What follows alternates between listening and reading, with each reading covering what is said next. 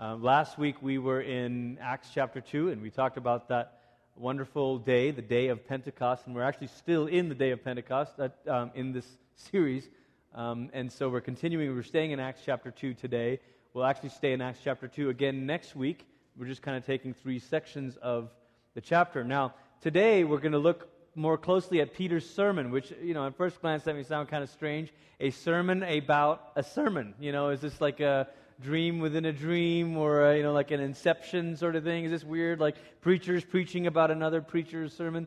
Uh, a lot of the book of Acts actually is sermons and speeches, and it's Luke's way, as a good storyteller may do, um, to kind of explain what's going on using these speeches and using these sermons and these talks. And so, uh, if you imagine, you know, reading a, a, a, work of fiction or whatever, where the author is trying to teach something, there'll be a moment maybe where one of the characters goes into a longer monologue, or maybe there's a you're, you're listening in on a professor give a lecture or whatever it is, and that's the author's way, that's the storyteller's way of letting you know how to uh, really see what's what's just happened.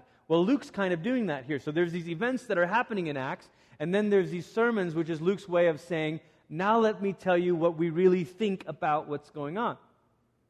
But there's more than just, you know, okay, we need to look at Peter's sermon because sermons and speeches are a big part of the book of Acts, and we're in a series on Acts, so I guess we might as well do this. No, there's more than it, to it than just that. We're looking at Peter's sermon because we're asking ourselves the question what does it mean to preach Jesus? What does it mean to proclaim Christ? Last week, when we talked about the Holy Spirit, we said, look, the reason the Holy Spirit has come upon us is He's the power for us to live the way God has called us to live, but He's also the power uh, upon us to, to preach Christ and to proclaim Christ. And so there's, there's some, something about our lives here as followers of Jesus that we understand. We know, look, a part of our mission is to announce Jesus, to preach Jesus. But what does that exactly mean? Uh, growing up in Malaysia, I was part of one of those youth groups that um, I'm so grateful for because it stretched us in many, many ways. And, and one Saturday, we had our youth group on Saturday afternoons in Malaysia. And, and, and um, one Saturday afternoon, we showed up and they said, okay, look, we're not going to have youth group today. Uh, in fact, we're all just going to go out into this area of town, and each of you is going to practice uh, sharing the gospel with a stranger.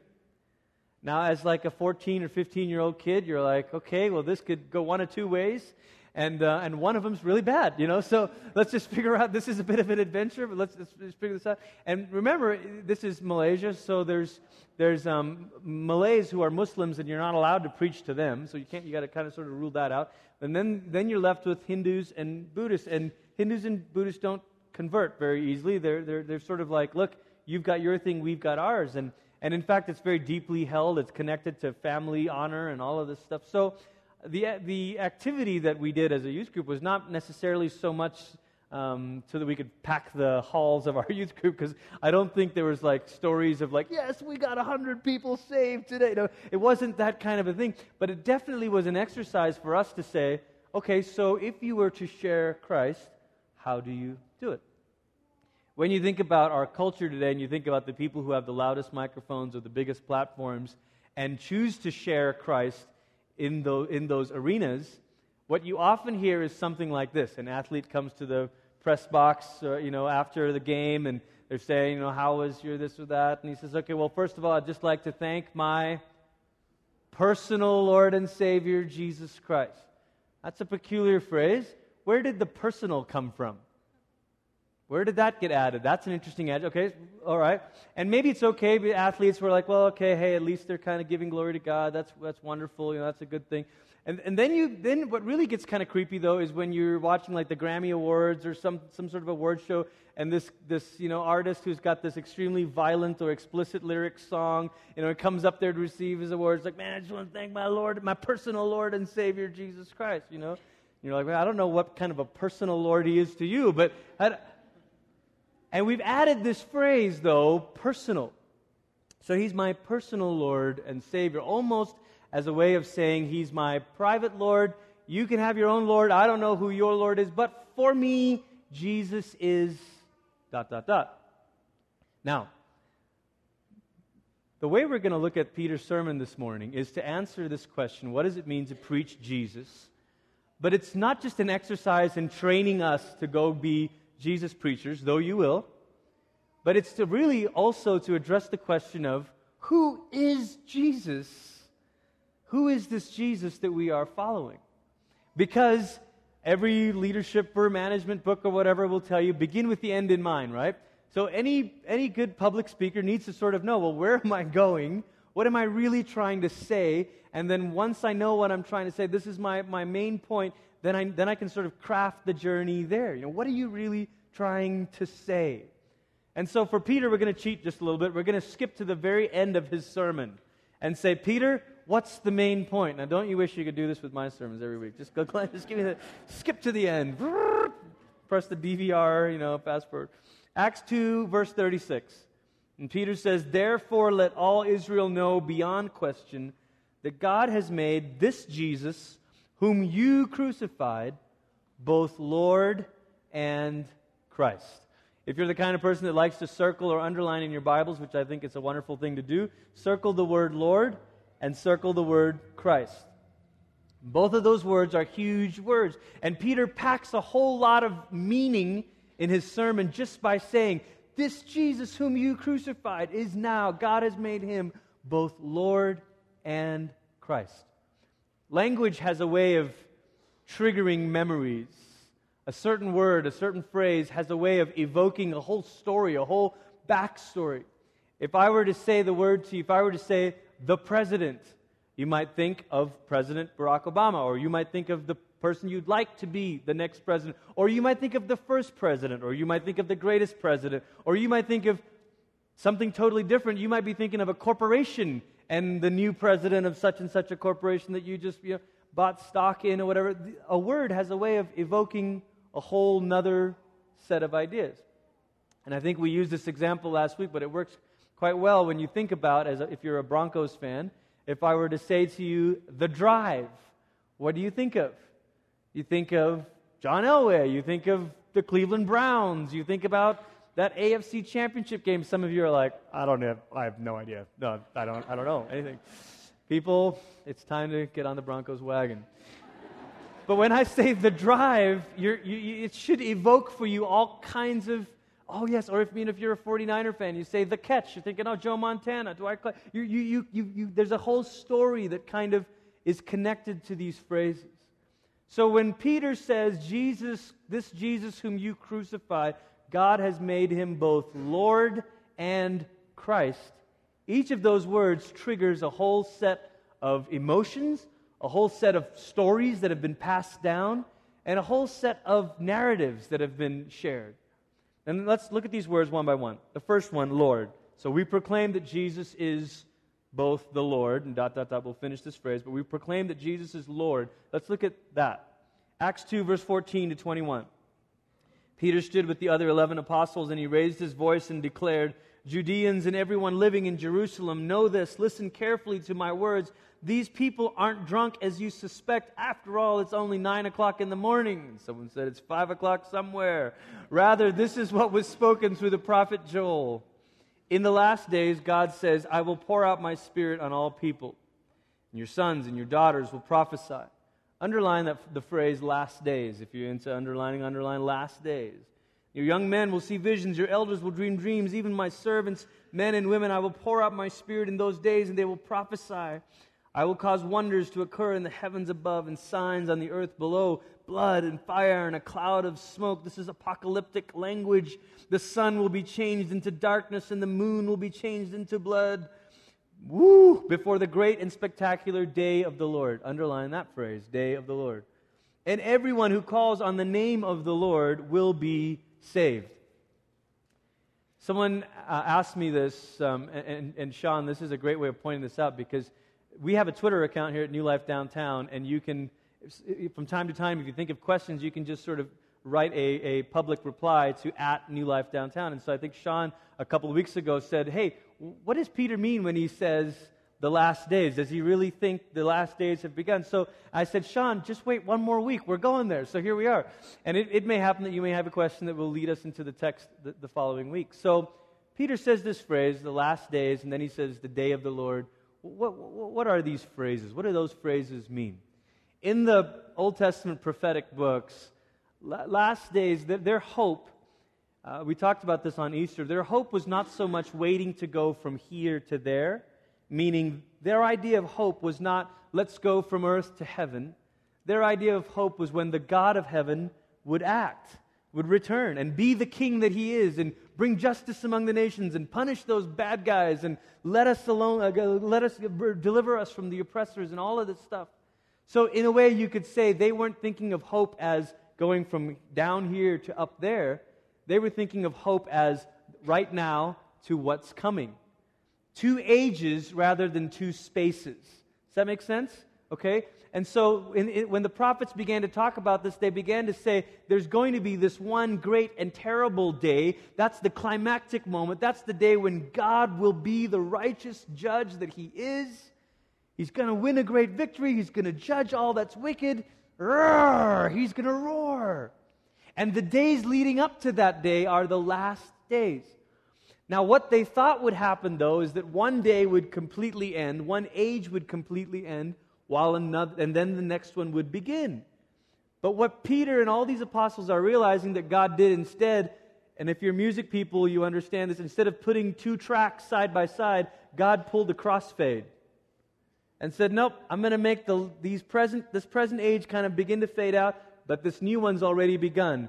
It's like listening to two songs, one's fading out and the other's fading up, and you're being asked to listen to the new song that is in the world. Or it's like a person who's come back from the other side of the world, and literally, if you go to Asia, you're in the future because it's 12 hours ahead or 14 hours ahead, and coming back and saying, Wow, it's noon right now. I think I'm going to grab some lunch. And everyone around saying, No, it's noon. I mean, it's midnight right now. Go to bed. But no, it's lunch. I'm from the future. and that's, that's a little bit what, like the, what, what these first followers of Jesus felt like. They were saying, look, we've seen it. God's begun to act at last. The last days have begun, but, but in, a, in, a, in a little twist of events here, the, this present age is still here. It's still fading out, but a new one is just fading up. There's a new song we're supposed to begin to listen to. And so when Peter quotes Joel, that's what he's drawing on. But back to our original question the word Lord. The word Lord in the Old Testament is really, if, if you were reading it in a Hebrew, Hebrew manuscript, would really just be the, the, the, letters for the holy name, the divine name, Yahweh. Y H, Yod He, Vav He. Those four letters. But when the Old Testament gets translated into Greek in the Septuagint, they don't want to translate those letters, and so they translate it with this Greek word kyrios, which means Lord. And so if you were reading Joel in the Greek version of it, you'd be reading it saying, Oh, the day of the Lord. And so when you heard Lord, you were thinking about Yahweh, the great God. Now imagine how massive this is for Peter to say that the Jesus whom you've crucified is Lord. You're saying, wait a minute, wait, there is no God but Yahweh. There is no God but Yahweh. There is no God but Yahweh. You can't tell me that this person is synonymous with Yahweh. That's, that's blasphemy. Yeah, I know. That's why the Jewish leaders killed Jesus, because that's quite a thing to say. And, and Peter's, by, by saying the punchline of his sermon that Jesus is Lord, he's saying, look, he is the great sovereign one. Not just a good teacher, not just another revolutionary, not just a guy with good ideas about forgiveness and peace and turning the other cheek. This is the sovereign Lord. Wait a minute. The one who will come to judge the earth? Yep. The one who will make the nations bow? That's the one. Jesus is him? Uh huh. Uh oh. But there's another resonance that the word Lord has. That word kyrios was also used by a certain person, the Caesar. Caesar would go by this title. In fact, back when Augustus was, the, was sort of the first of the great Caesars, after he died, people began to say that he is divine. And so, sorry, Julius Caesar, right? Divine. And then Augustus, his son, sort of let them carry on that myth because that if his dad was God, that would make him the son of God. And that's what he was called. Son of God. And these great Caesars introduced a time of peace, the Pax Romana, and so it wasn't uncommon to, to attach the title to them of Prince of Peace. say, wait a minute, I thought these were like Jesus titles. They were Caesar titles first. And in fact, the news of his birth was announced by this word, gospel. So if you asked a Roman of the day, what's the gospel? What's the good news? They would say that Caesar is Lord. Now you see what the followers of Jesus are doing. They've ripped these titles away from Caesar and they're saying, nope, nope, Caesar's not Lord. Jesus is Lord. Now think about how radical that is. Imagine you woke up tomorrow morning and there was a prisoner on death row who had just been executed today. And tomorrow you wake up and you say, I'm here to tell you that that prisoner on death row that we just executed last night, he's the true and rightful president of the United States. Dude, you're crazy, man. And that's just madness. So I'm telling you, he is the rightful commander in chief of the U.S. forces, eh, the, the prisoner that was executed on death row. You begin to get a feeling of how absurd these claims are starting to sound. Jesus is the real Lord. But not only is it, does it sound absurd, but it's actually very politically subversive. And here's where it gets uncomfortable because we want Jesus to be a personal Lord because that's not very offensive. He can be your personal Lord while you follow this ruler or this system or while you um, serve greed or money or any other Lord because Jesus is just a personal Lord. He's a pocket Jesus that you just kind of slip in here. He's my personal Lord. But Peter wasn't saying that Jesus is a personal Lord. Peter's saying Jesus is the Lord of all, the sovereign, the one who is Yahweh and the true ruler of even this world. See, it's one thing to say Jesus is Lord like he's Yahweh, it's another thing to say he's the true ruler of this world. Because sometimes as Christians, it's comfortable to say Jesus is God, He's the Son of God, we worship Him, He's the King of heaven. But it's quite a different thing, isn't it, to insist on the fact that Jesus is the true ruler of this world. Think about how unsettling that is this fall during political season. Think about how uncomfortable it is to say, look, we, can do your thing and campaign for whoever and whatever. But at the end of the day, there's only one rightful king of all the nations of the world right now, and his name is Jesus. And ultimately, allegiance to him means he's the only absolute Lord. So, this is quite a statement that Peter's beginning to make.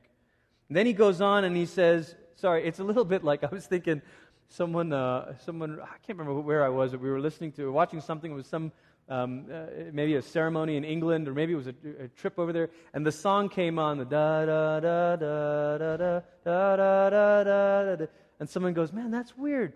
Why are they playing my country tis of thee at this British thing?" And I said, "You don't know, do you?" Said, "No, I don't." It's actually God Save the Queen. What? It's a British song for the monarch that Americans changed in the 1800s to be "My country tis of thee, sweet," you know, and look, this is what we do, man. We take cricket and make it baseball. We take rugby and make it football. We, we make it better. and this is a little bit like Peter and the first followers of Jesus saying, His name is Caesar? His name is Lord? No, no, no, no. Jesus is Lord. Ripping a page out from their playbook and saying it applies to Jesus. But he also says that Jesus is the Messiah. So we proclaim Jesus as both Lord and the Messiah. I've chosen to use this word Messiah instead of Christ because sometimes as Christians you hear the word Christ all the time Jesus Christ, as if it were his last name. You know, his parents were Joseph and Mary Christ, you know. They just lived down the street from the. Uh, but Christ is a title, it means the Messiah, the anointed one, the long awaited one, the promised one, the hoped for one. And so he goes through this whole thing here in Acts 2, verse 22 to 35. And let me just, for the sake of time, kind of summarize his argument. He starts to quote David. And there's this verse in the psalm here, which was our Old Testament reading, Psalm uh, Acts 2, verse 27. He says, Because you won't abandon me to the grave, nor permit, nor permit your Holy One to experience decay. And then Peter goes on in verse 29 and says, Brothers and sisters, I can speak confidently about the patriarch David he died and was buried, and his tomb is with us to this very day. This is Peter saying, David wasn't talking about himself because God did let him see the grave.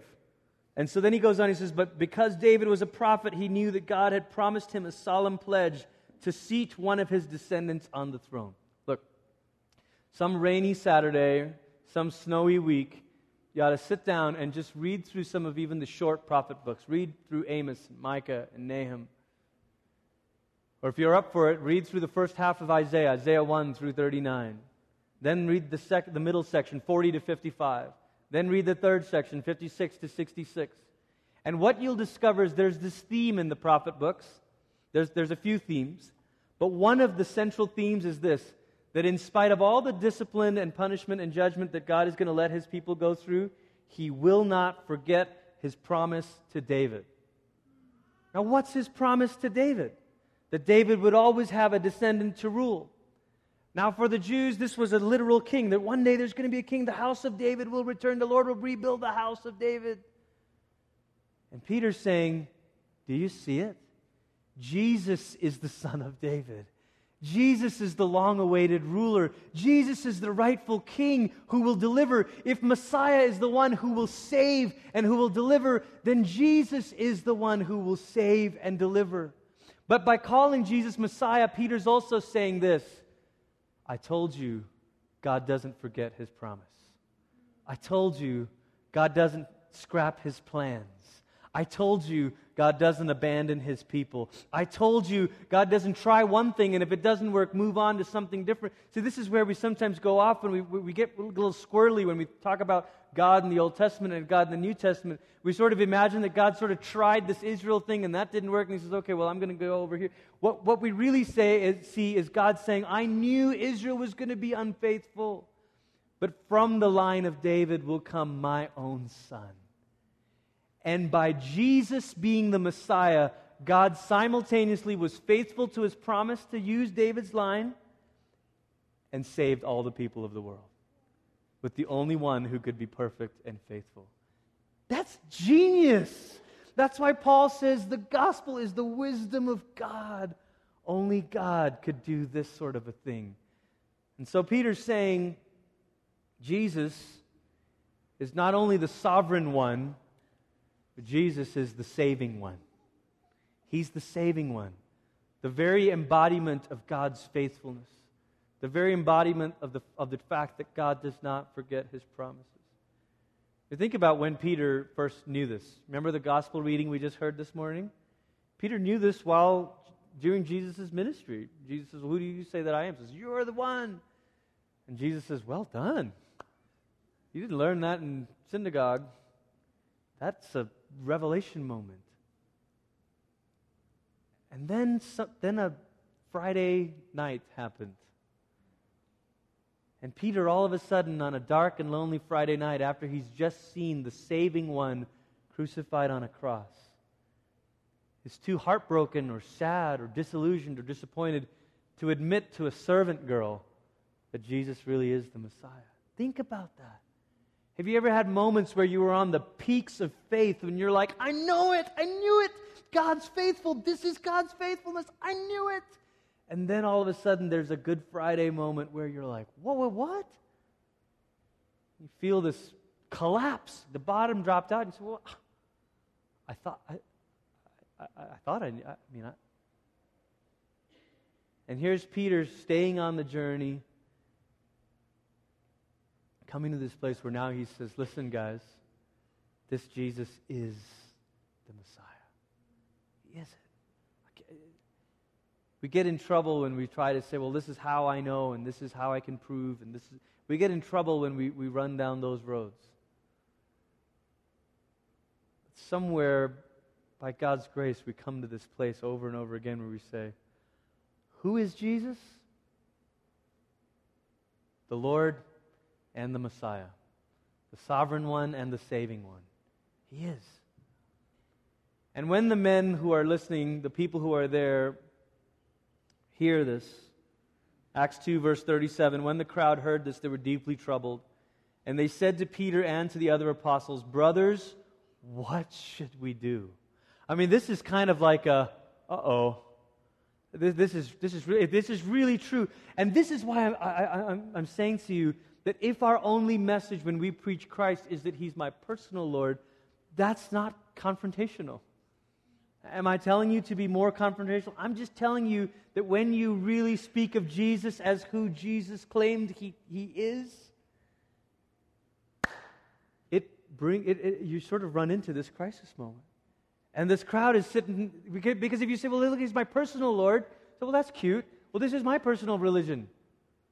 But if you're saying, look, I, am not saying this like as a I can prove or you can bet, or I, you know, I'm just saying we are proclaiming Jesus as the sovereign Lord over all and the only saving one. You're going to run into either people who say, well, forget that, or say, well, well then what do we, what do we do with this? faced with this moment, what do we do? It's kind of like that moment, you know, in planes, trains, and automobiles where he's driving down the freeway and all of a sudden this guy's like, You're going the wrong way. And he's like, What? Hi, everything's fine. No, no, you're going the wrong way. and then he looks and there's the lights of the semi. Oh, I'm going the wrong way. That's what Peter's sermon is like. Like the lights of a semi truck saying, The Lord and the sovereign. And, and, this is a real nice, cute, um, real sugary way to say it, isn't it? The Jesus whom you crucified. oh, Peter, just so subtle, just so good at, you know, just sugarcoating it. I'm the guilty one. And so they say, Well, what do we do? And his response to them is sort of this classic thing now 38 through 40. And Peter replied, Change your hearts and lives. Each one of you must be baptized in the name of Jesus Christ for the forgiveness of sins, and then you will receive the gift of the Holy Spirit. And this promise is for you and your children and for all who are far away. That's us. As many as the Lord our God invites. And with many other words, he testified to them and encouraged them, saying, Be saved from this perverse generation. There's something about our response to this awakening says if Jesus really is this, now what? It begins with the word repent. It begins with this word, very simple word, repent. But it's, even though it's a simple word, speak, we've already talked about how language carries with it so much baggage sometimes that you hear the word repent or you look at the word repent and you think, ugh.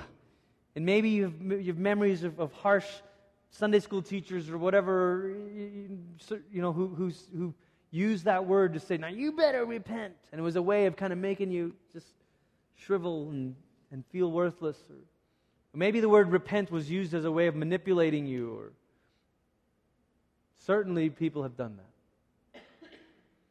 But the word repent is really a beautiful word. It's meant to be an amazing word because it means we've come to the end of ourselves. The Bible, in both the Old and New Testament, uses three different words for this word, English word repent. One of the words in the Old Testament carries with it the sense of remorse or regret. Certainly, we've experienced that. I wish I'd not done Another one of the words has to do with the idea of, of beginning to change and live differently. This word here, the, the, the, the one New Testament word, is kind of a change your way of thinking, change your mind, turn around. Think about maybe putting all of those together. The to repent is to say, God, I've, wow, that's, I can't do this. This isn't it, is it? I've really made a mess of things.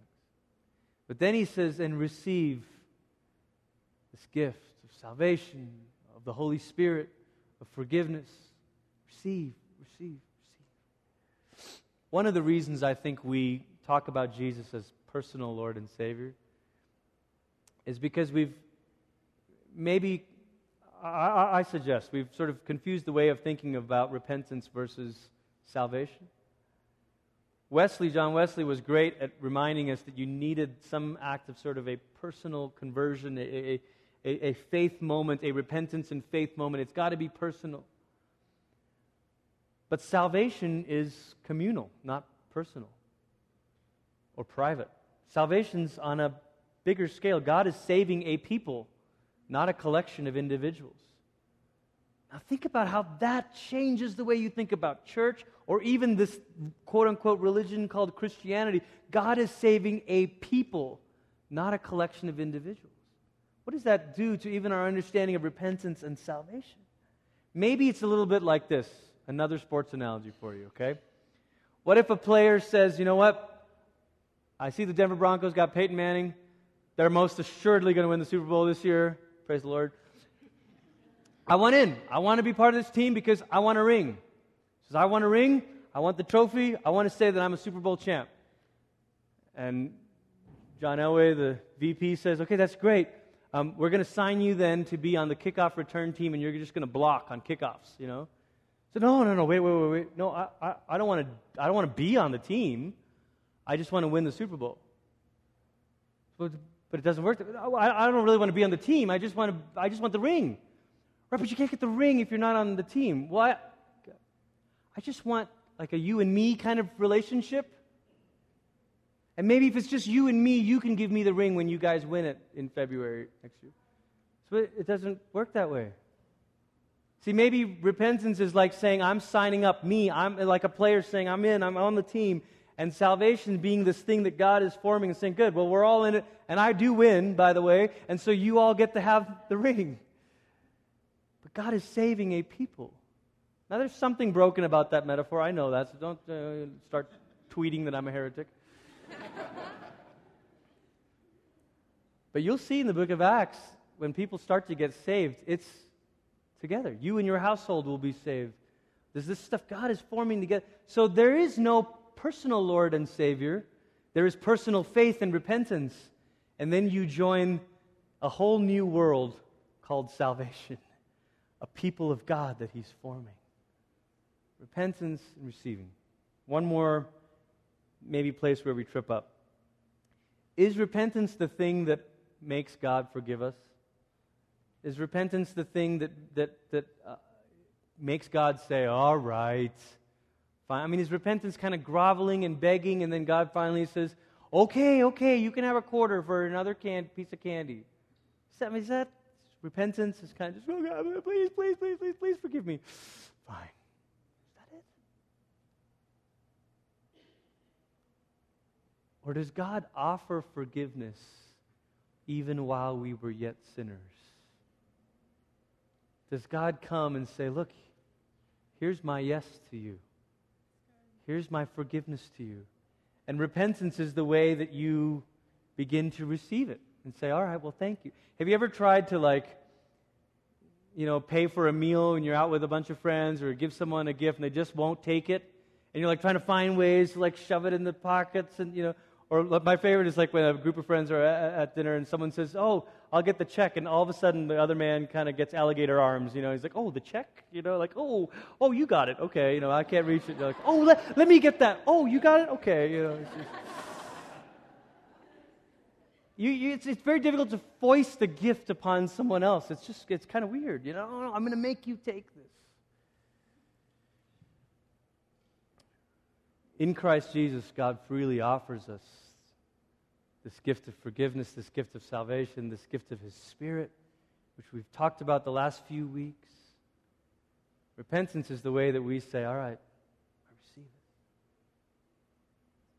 It's like an embrace. And you try to hug someone, you're going for the hug, and they're like, stick out their hand, you know. You try to hug them anyway, you know, it's just kind of awkward it's hard to sort of impose that on them. Maybe it's a bit like a father comes home from work and puts stuff down and gets down on his knees, his arms are open. His kids come running and give him this huge hug. I live that moment almost every day. I know that once I get from that laundry room door, Daddy, and I'm down. I'm on my knees, my arms are open, the kids come running for hug. Maybe repentance is us saying, Father, thank you that your arms are open. Thank you that in Jesus you came down on one knee, your arms spread wide. I'm running. Repentance is just me running to say, all right, grabbing onto your leg, saying, I love you too. Glad to be home. This is a beautiful word. There's a funky teaching that kind of is in certain parts of the body of Christ. It sort of says you don't ever have to repent. You don't ever have to confess your sins. You did it once, that's it. You're set. That seems silly to me. That's a little bit like a newborn saying to a newborn, okay, take your first breath. Remember their first breath out. Actually, the exhale is the first thing, right? You wait for the cry, the and then, okay, breathing. And then saying, okay, you're good. Don't do any that. Don't do that anymore. That's not it at all. You come to Christ with this big exhale of repentance, inhaling the Spirit, and then that's how you live. Every moment of every day. God, I confess. God, I receive your grace. God, I repent. God, I receive. God, I repent. God, I receive. And every day you live this new life that way. So repentance and receiving is not a, yeah, yeah, I did that once. It's an everyday thing of like, this is still how I live. I still live dependent on the grace of God. I still live dependent on the Spirit of God. I still, that's why, right now, in just a moment, we're going to come to the table of the Lord. Because the response to the Word of God being proclaimed that Jesus is both Lord and Christ shouldn't be, well, that's nice. That's cute. That was a lovely little chat, wasn't it? To say, no, well, well, what, well, what do I do? Confess your other allegiances. Confess that the other lords in your life of greed or whatever it may be, to say, God, I repent.